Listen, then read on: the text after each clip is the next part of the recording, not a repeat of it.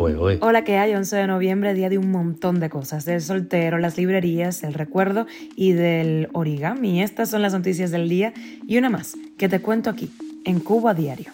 Esto es Cuba a Diario, el podcast de Diario de Cuba con las últimas noticias para los que se van conectando.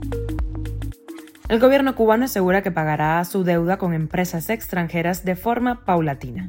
Una aerolínea rusa cancela numerosos vuelos a Cuba en noviembre y una angolana los retoma. Posibles cambios en el permiso ESTA para visitantes de Cuba. Ha sido hospitalizado Pablo Milanés en Madrid tras agravarse su estado de salud. Y congresistas estadounidenses quieren que se presente una carta ante la ONU por el hundimiento de la lancha de Bahía Honda. Esto es Cuba a Diario, el podcast noticioso de Diario de Cuba. El gobierno cubano pagará su deuda con empresas extranjeras de forma paulatina, esto según información de autoridades de la isla difundida en medios oficialistas. A finales de octubre se conoció que Cuba pagará con cobalto una deuda de 260 millones de dólares estadounidenses a la minera canadiense Cherit International Corp, esto en un periodo de cinco años. La deuda comenzará a pagarse el 1 de enero de 2023 a través de acuerdos conocidos como canjeo de cobalto.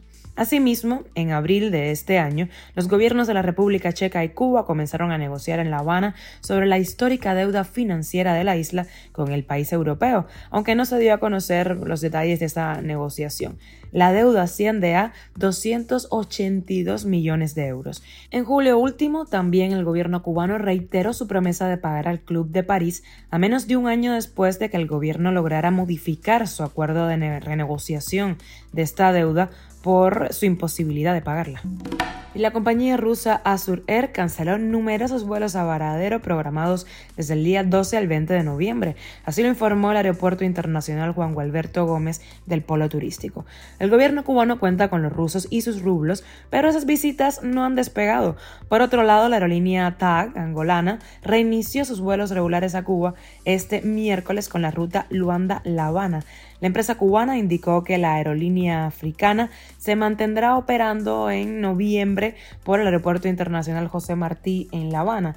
Los vuelos Luanda-La Habana están programados para los miércoles y los de La Habana-Luanda serán los jueves. La aerolínea retoma así su contacto con Cuba después de una larguísima pausa por la pandemia y ahora también anuncia que pretende ampliar los destinos dentro de Cuba más allá de la capital, de La Habana. Estaremos pendientes. Cuba a diario. En enero de 2021, el Departamento de Estado de Estados Unidos consideró a Cuba de nuevo un Estado patrocinador del terrorismo. Por esa razón, si una persona ha viajado a Cuba en cierto periodo de tiempo o quiere viajar desde la isla a Estados Unidos, no se le permite entrar con la modalidad de visado esta. Según una nota de la publicación británica de Independent, Estados Unidos prevé aliviar esas sanciones de manera retroactiva, es decir, compensar a quienes se les ha negado el visado esta para entrar a Estados Unidos por haber viajado a Cuba antes de 2021. Asegura el medio británico que la noticia podría darse a conocer oficialmente este mes. Si la implementa, la medida significaría que las visitas en la década anterior a 2021 ya no descalificarán a los viajeros para usar el esquema esta. Y el cantautor cubano Pablo Milanés ha sido hospitalizado en Madrid por un agravamiento en su salud ya delicada. Su oficina ha cancelado conciertos en las próximas semanas en Pamplona y Santo Domingo.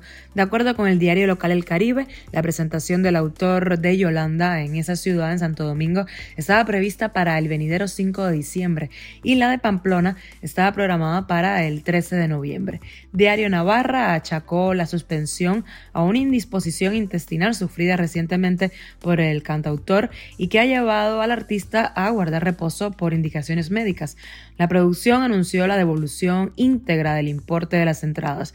En vez de la reprogramación del concierto, estaremos pendientes de la salud de Pablo. Cuba a diario. Y los congresistas en Estados Unidos, Mario Díaz Valar, María Elvira Salazar, Carlos Jiménez, Salvio Cires y Nicole Mayotakis, han presentado una carta a la embajadora de Estados Unidos ante la ONU para que pida que se condene y se investigue al gobierno cubano por el hundimiento de la lancha de Bahía Honda, en donde murieron al menos siete personas, incluida una niña de dos años. Los sobrevivientes repitieron en varias ocasiones la misma historia los guardacostas dijeron que iban a partir su embarcación a la mitad y así fue. Las autoridades cubanas han negado en todo momento este crimen que tildan de accidente. Y llegamos a las noticias extras del día. Ucrania ha acusado a Moscú de llenar Gerson de minas antes de retirarse. Y el poeta venezolano Rafael Cadenas ha ganado el premio Cervantes 2022. Está dotado con 125 mil euros y constituye el más prestigioso galardón de las letras en español. Esto es Cuba a Diario, el podcast noticioso de Diario de Cuba, dirigido por Wendy Lascano y producido por Raiza Fernández. Y hasta aquí llegamos. Gracias por acompañarnos. Recuerda que estamos contigo de lunes a viernes en Spotify Apple Podcast y Google Podcast, SoundCloud, Telegram y síguenos en nuestras redes sociales. Yo soy Wendy Lascano y te deseo el mejor de los fines.